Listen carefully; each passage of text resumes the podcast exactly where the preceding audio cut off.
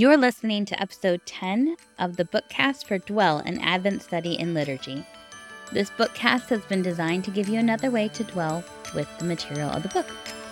Hi, my name is Rachel Fahrenbach. I'm the author of Dwell and your host for these episodes. Today we're going to continue in week two with day one and dwelling on scripture.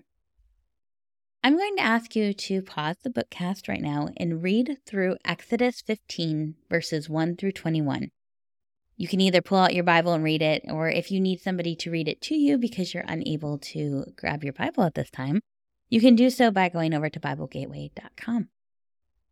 When you're done reading through Exodus chapter fifteen, verses one through twenty-one, I want you to come back here and hit unpause. So you can do that at this time.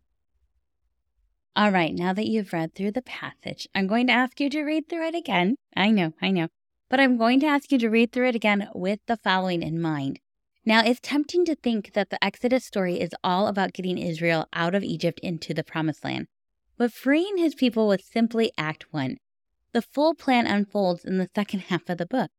This song of documentation and praise is the intermission before Act two. As you read, I want you to consider how within ancient Egyptian religious and political beliefs, the Pharaoh was considered divine, an earthly manifestation of the gods tasked with ruling. Israel was enslaved within this context and by this man. Now, as you read, I want you to note how the battle between God and Pharaoh is decidedly one-sided, with God easily defeating him. No one, not Pharaoh or any other gods, compares to the awe-inspiring magnificence and unparalleled nature of God's holiness and steadfast love. As you continue to read, consider how Israel casts off their identity as slaves belonging to Pharaoh and asserts their belonging to Yahweh, the God of their forefathers. By acknowledging this history, they reclaim their identity as Israel and remember God's covenant with Abraham, Isaac, and Jacob. As you read these verses, consider how the song both summarizes what has happened and casts a vision for what is to come.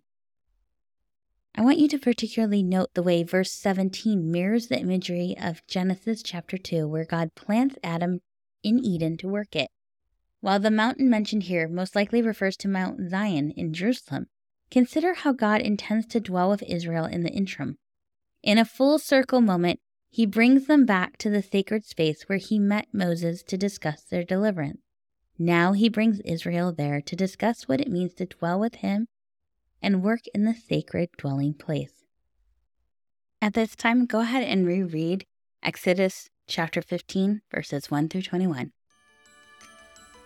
Thank you for joining me today as we dwelled on Scripture. Join me tomorrow as we continue to dwell with God this Advent season.